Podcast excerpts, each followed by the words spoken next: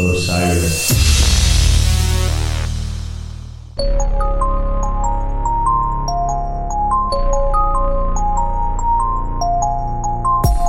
Welcome to The State of the Garden.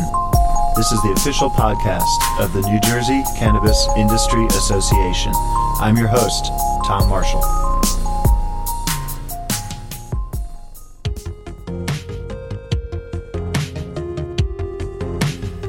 Welcome to State of the Garden. I'm your host, Tom Marshall, and continuing in the tradition of the last couple of podcast episodes I've done for State of the Garden, we again depart the Garden State. I recently spoke to a Canadian cannabis media company and to a Colorado cannabis food company. So from New Jersey, everything on this continent is basically westward. So no surprise that we're traveling west again, and this time all the way to the coast. Um, we will be catching up with New Jersey legislation in our very next episode. Don't worry, I haven't forgotten about the Garden State. Anyway, we all know how perilous starting and running a business is. We hear about it all the time. We know how much effort and money goes into a new business. There's usually a thin line above which you can make some profit if everything goes right. But if you upset the balance, if a law changes, for example, and it's unfavorable to you, you have to make adjustments, and that can change your whole business formula. I have a friend who was an award winning marijuana cultivator in Washington state who got forced out of business despite winning multiple awards for his various strains of weed and employing 60 plus people. When the laws kept changing, he finally had to close down. Uh, so now I felt it would be good to talk to an out of state grower on this podcast. So I'd like to welcome Eric Calhoun to the show. Hi, Eric. Good morning, Tom. Thanks for having me. Absolutely. Thanks for coming on this early in the morning. And uh, I was excited to talk to you, Eric, when you introduced yourself as a California grower. I understand there's some bumps in the road for growers that we can talk about. Yeah, it's been a little rocky at times, and uh, sometimes we feel like we're in the middle of the movie Brazil, filling out our paperwork, but it's really exciting times. Oh yeah, I'm a, I'm a stickler for paperwork myself. uh, are you still growing right now? Uh, is your company still doing well? Yes, we have uh, built 10 new cultivation beds for what we call light deprivation or light dep growing. And so we are in good standing, but not completely through the legal process. That's fantastic. I'd love to get into that. Um, I will do a little disclaimer here. Eric is an individual and does not speak for California nor for all the growers in California. The stuff we talk about is going to be from your point of view only, uh, Eric. Uh, the reason I say that is because we want to show support to all states that are legalizing or already legal or contemplating it. It's difficult to legalize, there's some fortunes to be made and lost, but we all have to keep rowing the boat in the same direction. We're making progress, but it's good to know all sides of the story. And Eric, I hope I didn't foreshadow too much doom and gloom. How's life? yeah, like, like, I said, life is exciting. I'd like to say that I represent the small Humboldt County grower. Um, if you talk to other people in the chain, we'll get into how California broke down their market. Uh, in previous podcasts, you talked about verticality in the market. And uh, so, if you talk to different different people at different levels, they'll have a different perspective. But I've been around the Humboldt County scene, uh, which is legendary as the Emerald Triangle. I was lucky enough to have a friend in high school whose dad grew, and so early on, I had summer jobs uh, in the old guerrilla days tending plants. And so I've seen it change into uh, small, and when medical came, into the small farm legal medical, and when people literally came out from under the trees and were able to grow in the full sun for the first time, and then seeing this wave of legalization. So we have had now, some rocky years, uh, but it, but with the legal market, uh, we think that there there it will be a foothold, and that we we have a future you're from Humboldt County, which in the illegal days uh, of prohibition uh, got the reputation of having the best weed in the country, and that was kind of before indoor growing became a thing. That that just to me that meant um, Humboldt County was the best place for outdoor grown weed. Is that correct, or am I completely wrong about that? That's my understanding. Yeah, there was. Uh, I don't think indoor really took off in the '70s, and you really needed more modern energy efficiency before it was easy to do. Um, so obviously, it was there in the '80s, but uh, it sprung out of really the San Francisco scene. And so the Emerald Triangle, which is Humboldt County, Mendocino, and uh, Trinity County, uh, they have the advantages of being very remote and then they have once you get the coast is cold and foggy, but once you go inland, it just every hill you go over, it gets warmer and warmer. And you have what they call the Mediterranean summer, which is where you'll have a wet rainy winter and then once the rains stop in May or June you're not going to get a drop of rain all through the year. And that's a huge advantage for marijuana growers uh, that really helps you keep the quality of your plant. It's literally not washing the THC crystals off your bud. And then uh, it's also it's just excellent growing conditions through the summer so that's one of the reasons there and then uh, I'd like to give a shout out to one of the most legendary growers in American cannabis history, the Merry Prankster Mountain Girl. Uh, when she was Jerry Garcia's girlfriend, she ran a mostly women's only cannabis club spreading information. So it was kind of trickling up north through Marin into into the Emerald Triangle.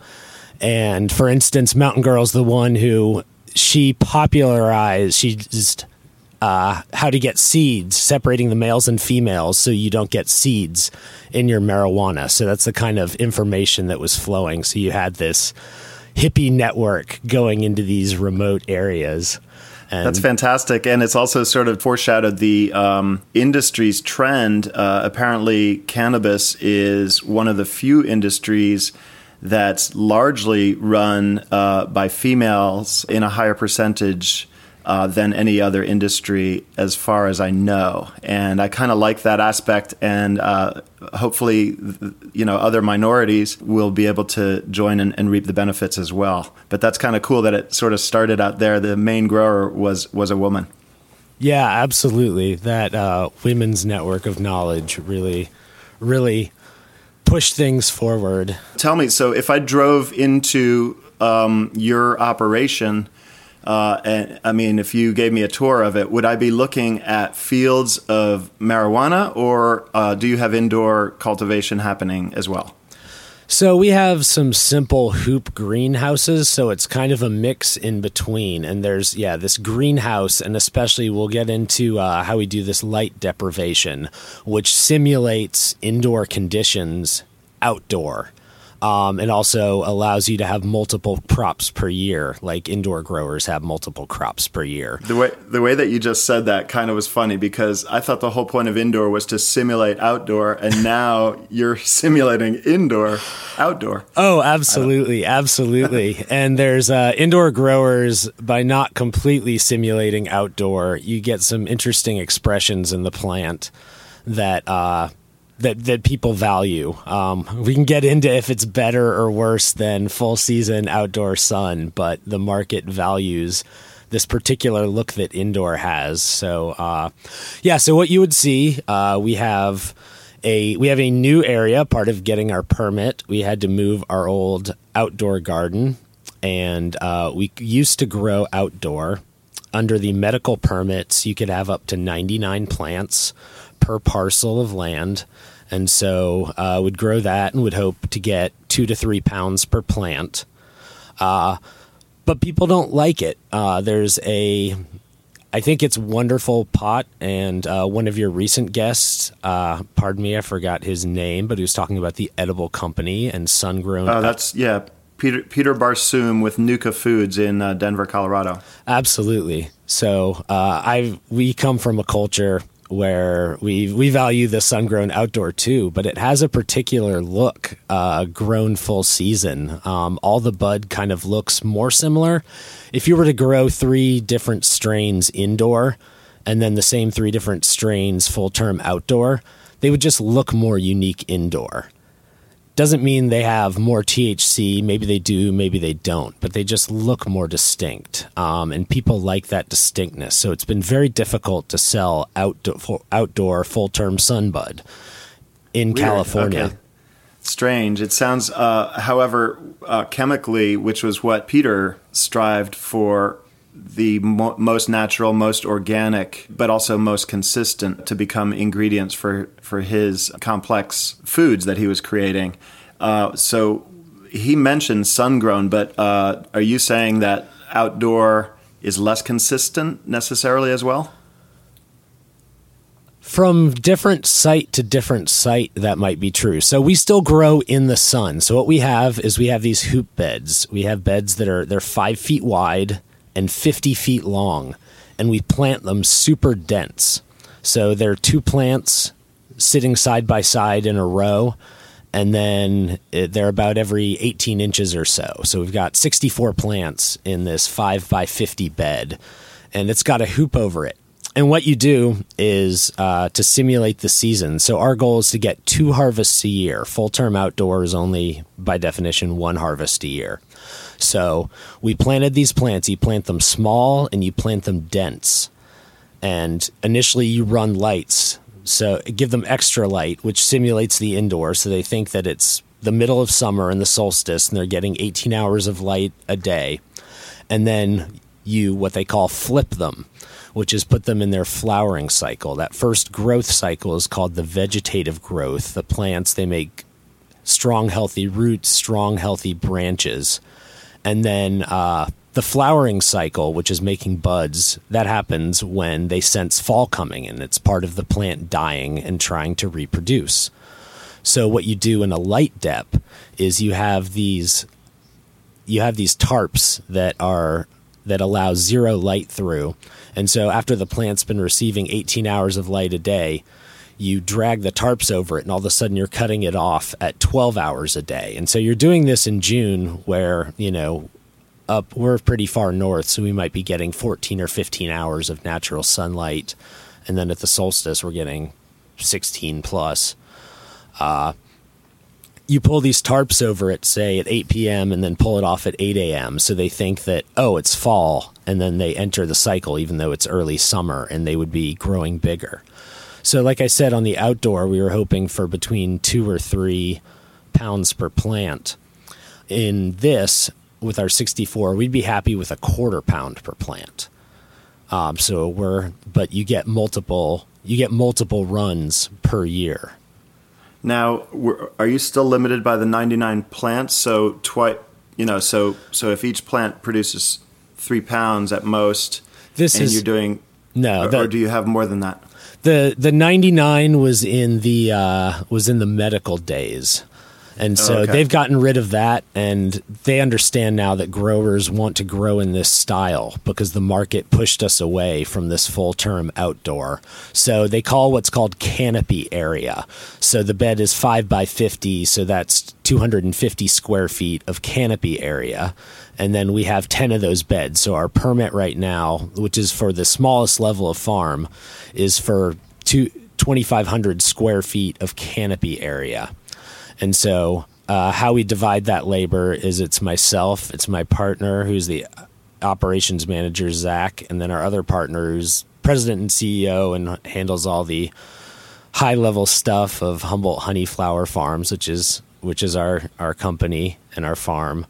Uh, so, if those beds, like I said, we get 15 pounds per bed twice a year and 10 beds we can grow 300 pounds with three main people and then plus the temporary work when it gets intensive.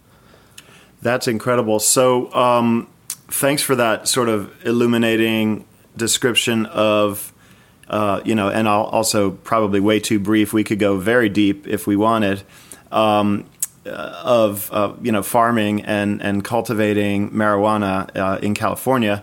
Um, I'd like to get into, or possibly rewind a little bit and get into some of the the laws, the way that they've changed, and the way that the the laws can change, sort of underneath your feet, uh, so to speak, like happened with my friend in in Washington State, and how you guys have navigated that terrain, and also that's statewide. How does the federal illegality affect you? I guess that's two big questions.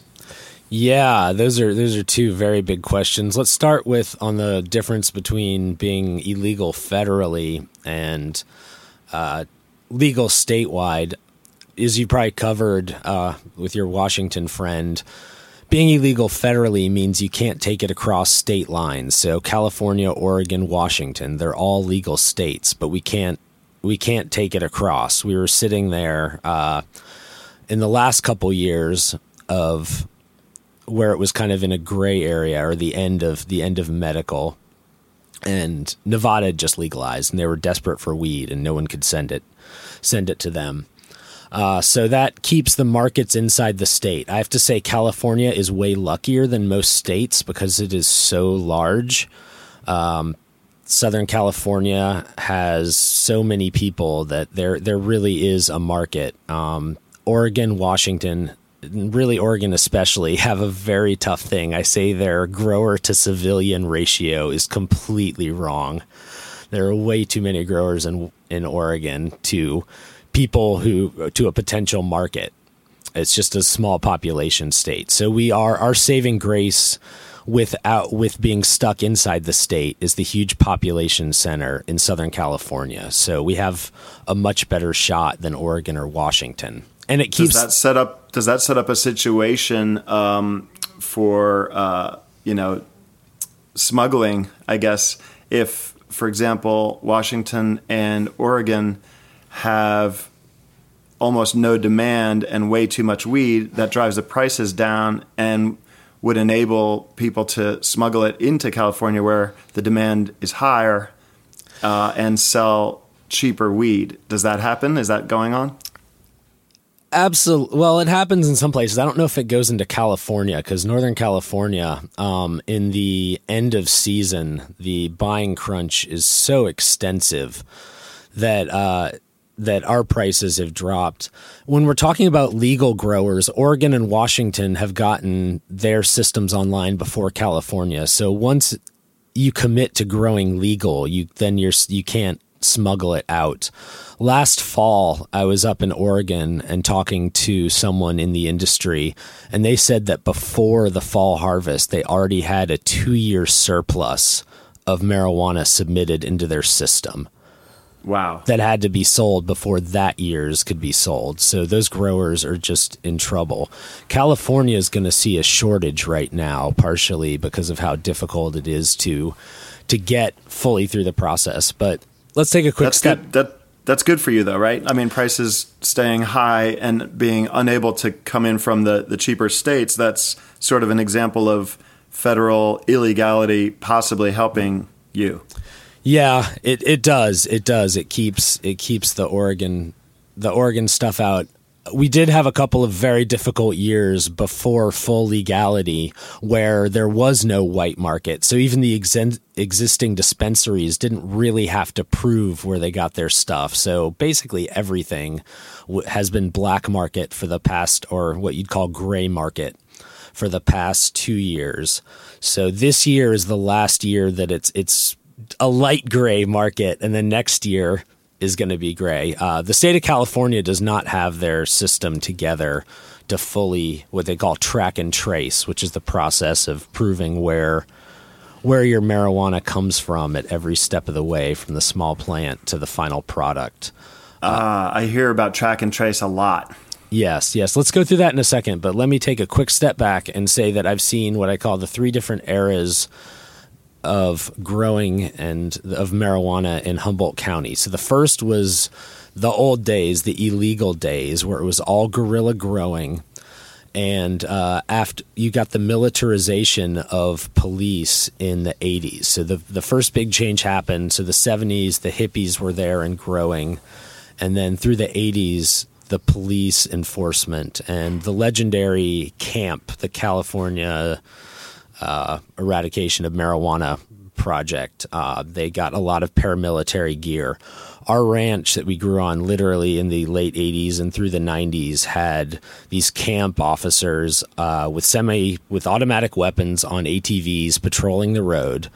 There were helicopters in the sky, and if they saw a plant through the canopy, CAMP CAMP officers would rappel down and stomp your plants out if they found a grower's shack, they'd break windows, try to destroy your food, sometimes spray paint things. They'd cut your your water and fuel lines. Oftentimes, when they talk about the environmental impact of growers, oftentimes, not to be too contentious because there are excellent law enforcement out there, but oftentimes it was law enforcement cutting fuel lines, causing massive fuel spills in water wow. areas. And so our that this property that we grow on, um, my my partner who owns it, his dad bought it in the 80s and it was too hot to grow on. They tried to grow a couple times and got their plants stomped out. In our creek bed, we have what I call our war on drugs relic. It's a camper shell of a pickup truck that when they stomped out a garden, uh, they couldn't, the guy who was managing it ran into the hills. And so to punish him, they tore his pickup apart and threw the camper shell in the creek, and it's filled with mud and rocks, and it's hopeless to move. wow, that sounds like uh, uh, you know another example of change for the better uh, legalization that is. Yeah absolutely. So on this property when medical came through uh, my partner he he started growing out there. Um, his dad his dad grew elsewhere. They didn't. It was too hot out there under in the CAMP years. But once they got the medical permits, and it was incredible to see like people putting greenhouses out, and you'd post your medical permit outside, and you know if officers dropped from the sky and came to look at it, they'd see you had your permit, and they'd turn away. And one wow. big one big thing when people talk about how much more potent marijuana is now, it has to do with you could grow out in the open. So I, I need to make one small correction too. I'm not from Humboldt County. I'm from North Carolina, and in high school, uh, a friend of mine who's from Humboldt County, his dad grew, and his mom that his mom wanted to go back to grad school and chose one of the fine North Carolina universities. So he moved there, and I met him there. And so then I would go to I would go to California and work on the plants. And I remember I remember walking through with his dad in this property in Trinity County that they were growing on. They weren't growing there um, and there's this magnificent grove of lilies. There was this spring that bubbled up every morning, and then in the afternoon it would dry out. And there was this hole in the tree canopy that got some sunlight and these six foot tall lilies. And we walked in, and he had stealth planted these gorgeous marijuana plants in the middle, and you couldn't see them until you, you know, pretty much got on top of them. I remember those pictures from High Times of stealth gardens like that were oh. incredible. Oh, that's when that's when I went from enjoying marijuana to really being in love with the plants. And I asked him, I was like, "Oh, have you ever thought about taking more trees out?" And he's like, "No, no, no, no, no this this grove has it gets five hours of direct sun. That's the perfect number. You wow. don't want less, and if you have any more than five hours, you're in danger of being spotted from the air. Eric, let me ask you, uh, just because it occurred to me like three times when you were talking before, and again now, um, a noob, a farmer noob question, um, and that is: Are these plants you talk about? Um, you know, growing roots for them and stuff and flowering them, they don't last uh, like they're not perennial. They're annuals then. Yes, they're annuals. They're annuals. Okay. Okay. So uh, I, I suppose at some latitude, even annuals are perennials, right? Is that is that correct? Yeah, if you keep them in good conditions, if you never really enter deep winter, then it'll kind of limp through. I don't really know about getting a if you're going asking about a second harvest off the same plant. Um, yes, I don't. I've never really heard much of that. Even in uh, places like Jamaica, they would have a, a spring crop, but those were small plants. Those weren't the they would have like small dwarf plants. They wouldn't find even in Jamaica they wouldn't keep their plants alive all year. So, so, you're thinking that the plants when they're when they're young and virile is kind of their best uh, opportunity for for creating uh, great yeah great bud, and then second time around maybe not so much. Yeah, they're just made to die off. So they go through their veg through their vegetative stage, then they go through their flowering stage, and in in the wild where they would breed, you would have male and female plants. The female plants produce the flowers, which are buds. What you're smoking is is a flower, and then the males would produce the pollen. And when you pollinate them, you'd have the buds with seeds in them. So what I was talking about, what example of what Mountain Girl popularized is, hey, kill off the male plants, and your the females will will go into flower, but you won't get seeds. So she said, I see. Now, now, do you grow from seeds or do you grow from uh, uh, uh, clones or whatever it would be called? Yes, this is a great discussion. So we used to grow from seeds, and there are some great reasons to grow from seeds, but there are also great reasons to grow from clones. We are currently growing clones. Um, the old days. So the difference with uh, seeds and clones, there's and you talked about the plant life force. There really is something about seed plants that are really just full of life and mighty. You talked about the high times photos. And if you want a marijuana plant that is 18 feet tall and 15 feet in diameter and is going to produce 18 pounds of marijuana, and this is completely possible, you grow wow. from seed. Oh, uh, and they have this, they just tend to have better uh, plant structure. If you kind of think of the platonic ideal of a tree with just a beautiful uh, trunk and branch versus like kind of a scraggly tree that's like kind of growing up inside of itself and is a tangled mess.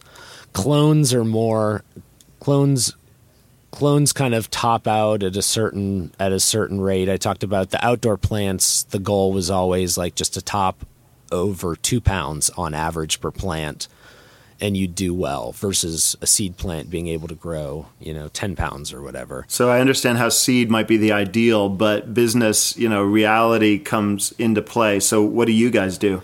Well, so the thing with clones is you get a much more consistent strain. Uh, this is where you get into the different types of marijuana and the strains. Ah, okay. And uh, you've got the how the bud will come out is going to be the genetics of it. It's genetic lineage, and then the phenotype and then the environment and that produces what they call the phenotype which is how it's actually it's the expression of the genes and seed plants, you get much more phenotyping. So you can have all these, uh, you know, all the, well, number one, you'll grow males and females at a 50% rate. Uh, with seeds, and you can try to cheat that ratio by manipulating the temperature that you germinate your seeds, but you're still going to grow males that you have to kill later.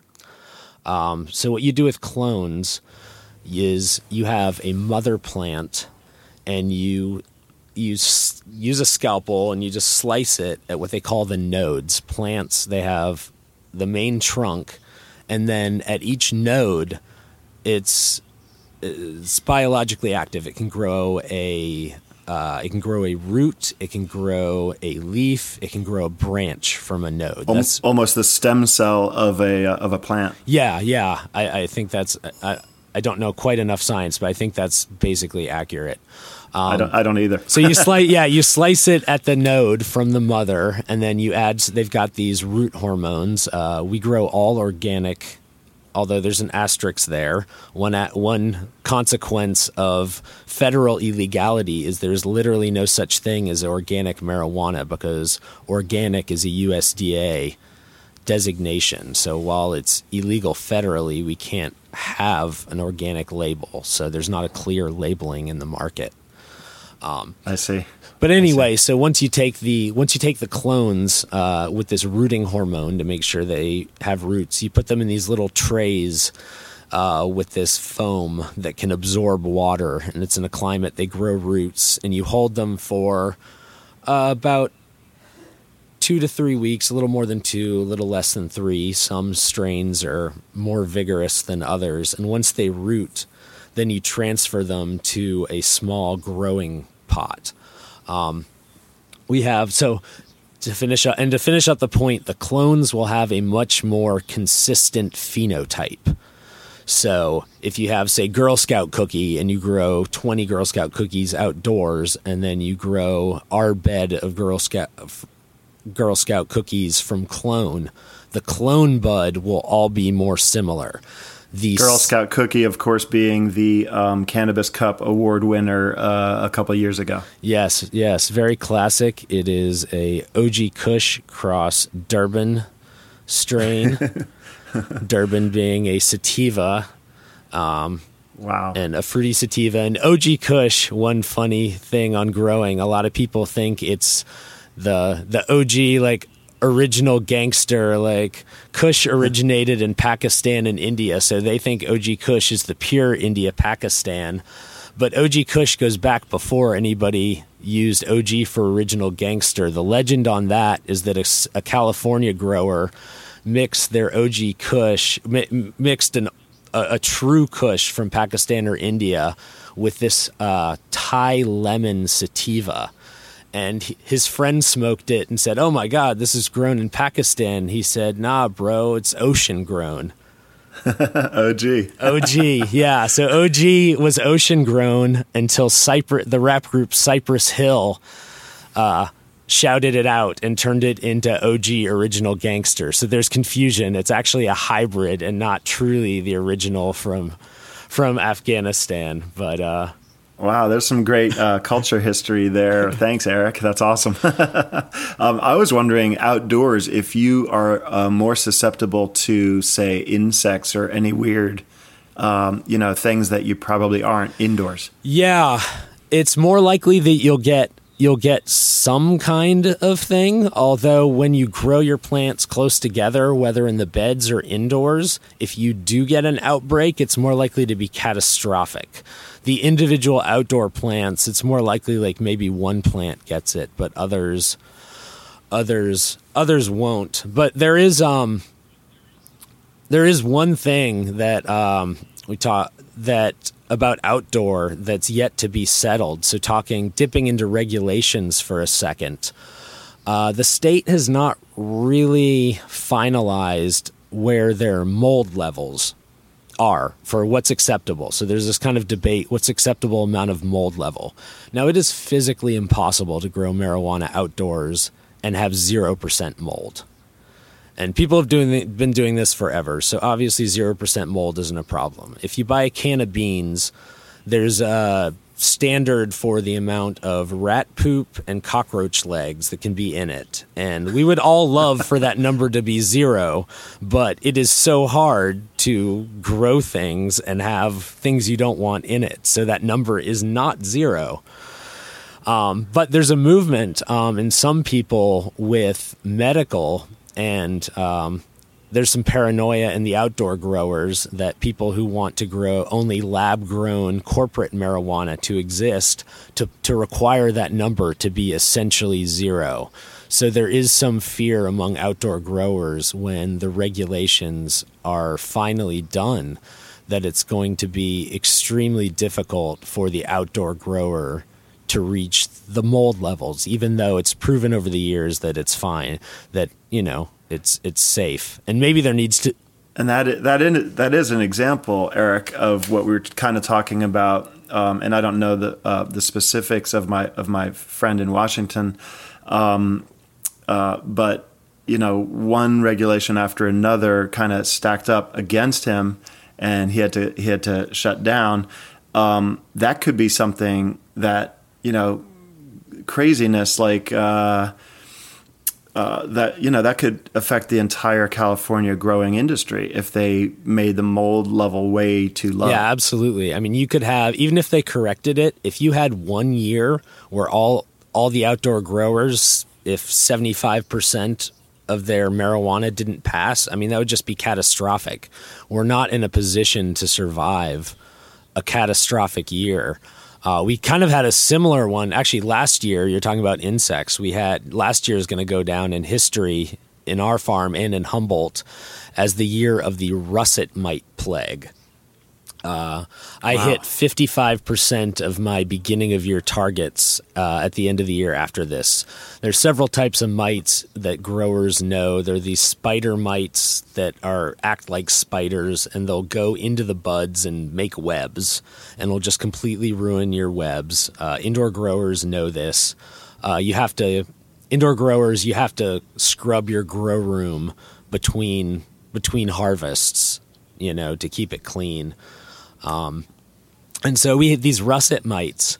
They're microscopic organisms. Uh, you need a 200x microscope to see them. And they'll hitch a ride on the legs of flies. So they're the parasites on these flies. And then the flies Wow. will land on, on your crop.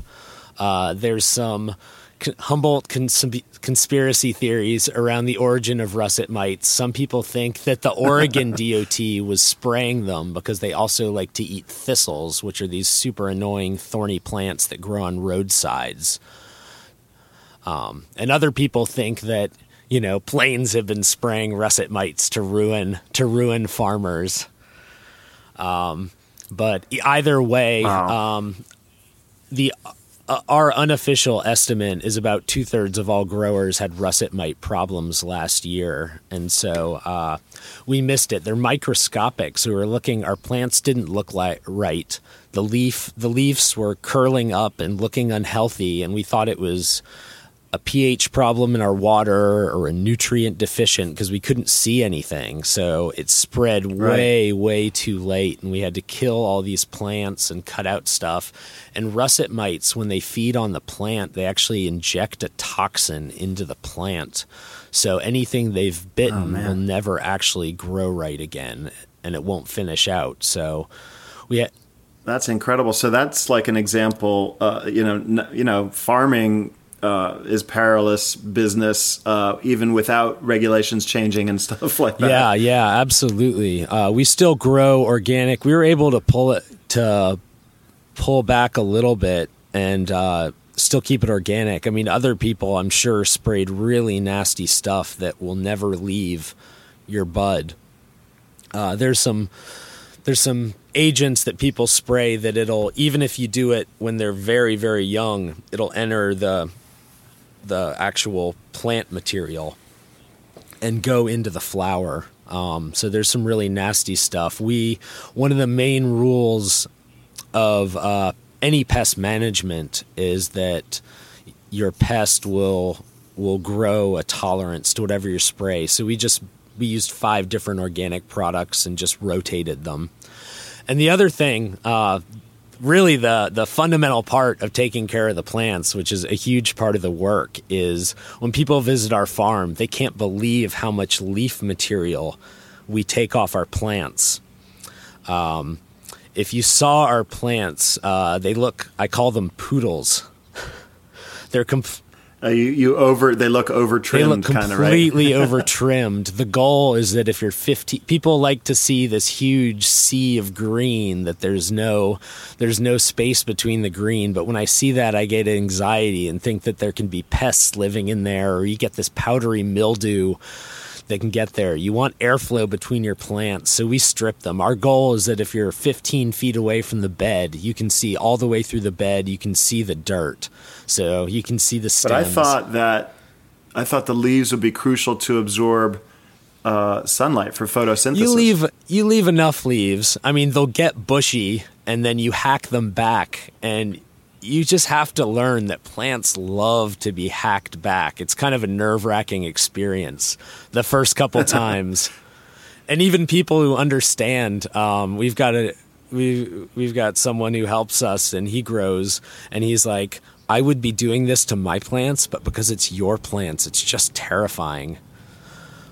Wow. Do leaves have a trace amount of good stuff in them, or not worth extracting at all? Uh, yeah, they absolutely do. Uh, not so much THC. A lot of people um, in the medical side will juice. They'll say juice raw leaves, uh, especially for like cancer treatments or for some other stuff. I don't know as much about that as other people, but Maybe that can be like an auxiliary uh, product or or something when they start testing that stuff more and finding more great stuff inside the uh, plant. But if you have a good a good plant, it's going to get the leaves that you're taking off will get frosty with THC. You take off a lot of plants, a lot of plant matter that does have THC. But getting back to clones, so our plant maintenance is extra arduous because the clones, like I said, they don't grow as pretty as seed plants. So they're sending all these branches kind of up inside itself. And so it's even stuff that will it'll technically make a bud, but it's just no one wants to see that in a pound. And one of the big changes over the years, uh, also that has to do when people say that bud is much stronger now. So in the old days, everything that came off the plant, they used to say if it's the size of your pinky nail, it needs to be trimmed and go in the bag. And that was, you know, when it was super scarce and illegal and prices were, say, $4,000 a pound.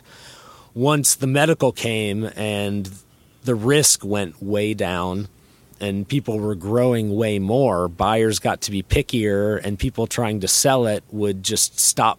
They stopped including smaller and smaller buds.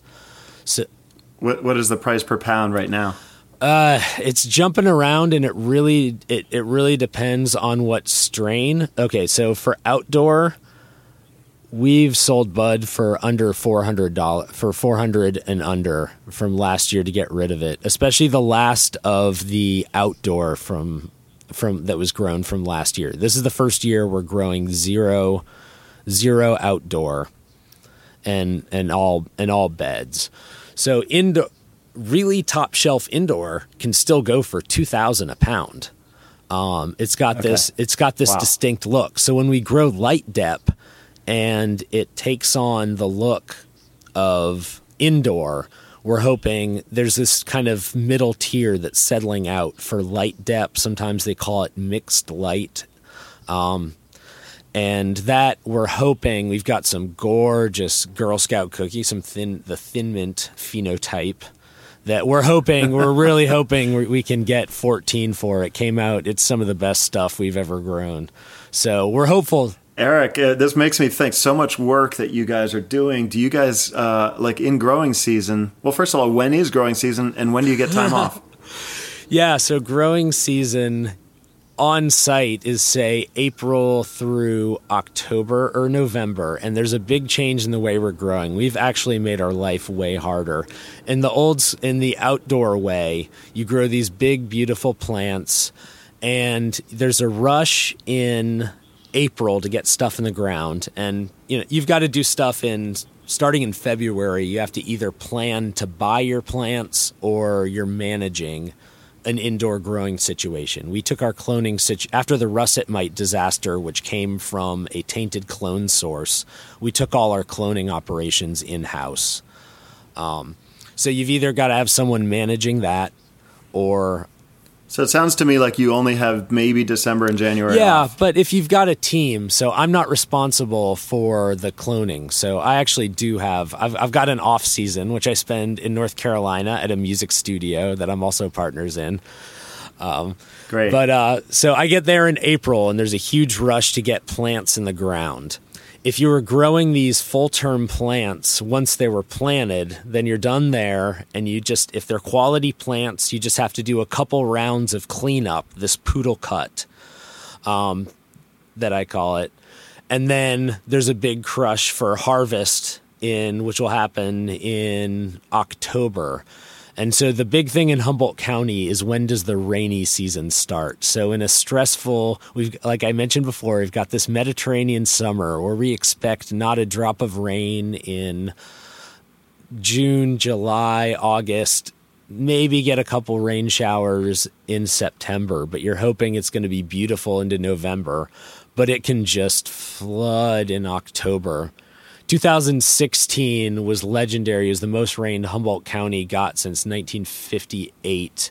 Uh, the it settled in around the 10th of November, and that opening weekend we got 20 inches of rain in three days. Oh my and god! Well, that's ve- like we hear a lot, a lot from you, and it's so interesting. Which is why I kept asking you questions about California specific growing stuff and your specific um, situation. Eric. But um, early on, you mentioned um, sort of the vertical uh, integration, and and over here, what that means um, is that if you would get a permit, it's for cultivation, extraction, and dispensing. Um, can you talk a little bit about what happens, just so people can draw parallels uh, here in New Jersey? Um, what happens to your weed after you grow it? How do you then sell it? Like what what happens? At that yeah, point? so let's go through the track and trace program. Um, so when we get our when we get our clones, um, the clones are labeled with they've got these stamps, they've got QR codes, um, and so you label and then you label your plants, and then you get them through the nursery, and then once you put them in the beds, then you you put a stamp on every plant. And in the database, it says these 100 plants came from this batch of clones and they're going in this bed. And so we grow that, we go through harvest, we register in the harvest. Okay, this dry room has the stamps of these plants. And then um, there's a curing process. So once you hang, once you hang plants, um, there's there's this whole process of drying and curing. I say that the quality of marijuana, there are three things that all have to come together for excellent marijuana. That's number one, genetics. Number two, how well you're growing, the health of your soil, how much you feed your plants, how much you care for your plants. And then number three, the quality of your cure and finish. If you botch any one of those, you're not going to have good marijuana. Um, so we ha- we've got a drying space that we hang. It's cool. Um, there's a lot of debate and changing, and this is an exciting time when we can actually have science coming into marijuana. So it used to be, and you knew you wanted to dry your plants out in about a week, but people would, would dry them out maybe at 75 to 80 degrees to get them to finish. But a lot of the science uh, with terpene I don't know if you've covered terpene production in plants. Uh, terpenes are a class of chemicals that are responsible for all the flavors in marijuana. So if you've got a bubble gum, oh, okay. if you've got a blueberry, the Kush has this distinctive, like oily, sour thing going on. Those are all from terpenes. Terpenes produce okay. the myriad of flavors in cannabis. Um, so the terpene people are saying actually that if you cure your marijuana about 65 degrees and 60% humidity, which is a little cooler and slightly damper than I would expect. And that's optimal for preserving your terpenes.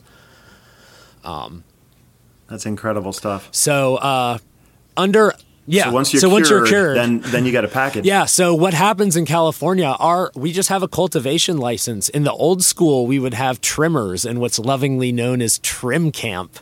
Uh, you have all these people coming in from all over the world.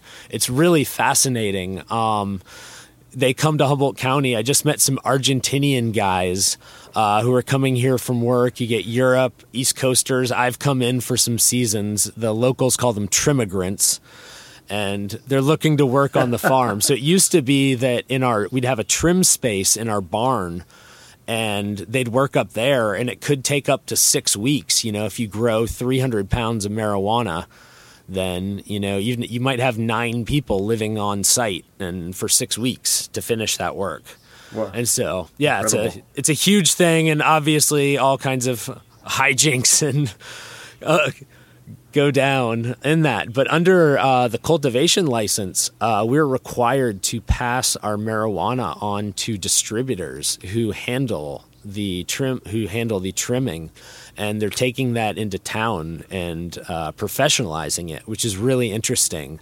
Um, the thing that I love about it is it could be that our year ends six weeks earlier, um, which. Oh, I see. So now you uh, tell me if this is right. So you cut the plant down, hang it for the curing process, and then a truck pulls up and someone who is not related to your farm takes it away and then that's it. You don't that's the dream. It hasn't happened yet but that's what's supposed to happen going forward. That's exactly how it i see. And uh, the, so um, they take it and deal with that. So it's trim camp can be fun, but we'd love to be done early. And it's a huge burden on farmers. So if you think about it, you've put all your time, you put all your money into this thing all year. You've bought dirt, you bought amendments, you bought things to feed your plants, then you needed help with harvest, so you had to pay these people. You have to pay your trimmers to make the buds sellable before you ever get a dime back.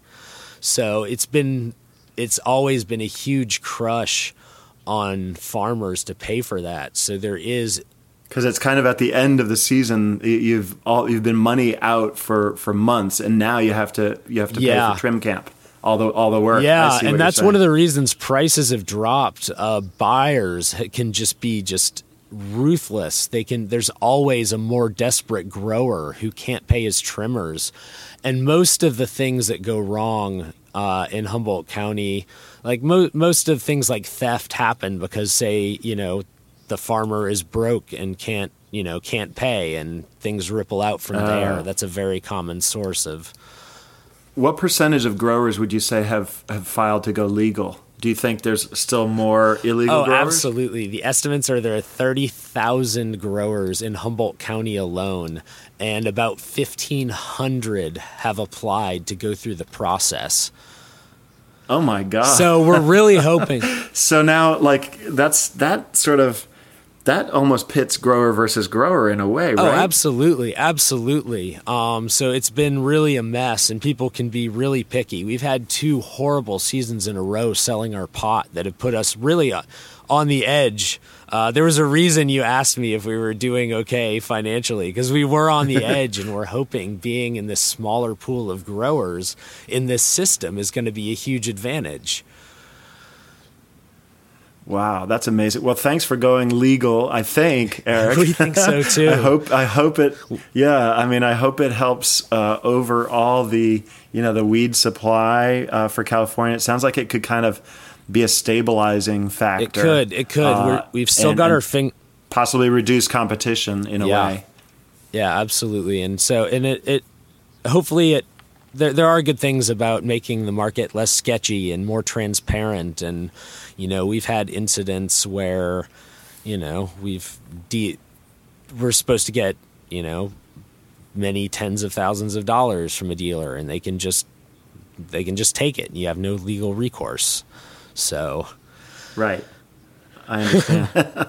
Uh, yeah got it. Well uh, Eric, uh, we've gone. I've taken uh, uh, about an hour of your time, and that's sort of my podcast listening limit personally. So I want to I want to stop here, but um, I know you wanted me to mention some of your uh, contact info. Uh, you can find Eric Calhoun at EMC, the number two birds, the number one stone. So it's at EMC two birds one stone. That's his personal Twitter uh, Instagram, his farm is at Humboldt Honey Flower, and his Gmail for legal inquiries only. Uh, Eric would be happy to answer your questions at Humboldt Honey Flower Farms at gmail.com. I'd love to invite you back maybe in six months or so and uh, you can tell me um, how things are going. You know, once you kind of enter into this new phase where you just package your plants. I mean, uh, your plants just get taken away for packaging by someone else, plus how this season goes for you. I'd love to give you the update. Thanks for the invite and thanks for having me today, Tom. Eric, tremendously interesting stuff, and uh, and you have now the record for the longest uh, State of the Garden podcast, and uh, I, I hope people find it as interesting as I did. Great talking to you, Eric. Thank you so much. Thanks, Tom. Have a great day. Osiris. This podcast is in the loop, the Legion of Osiris podcasts. Osiris is creating a community that connects people like you with live experiences and podcasts about artists and topics you love. Get in the loop at osirispod.com.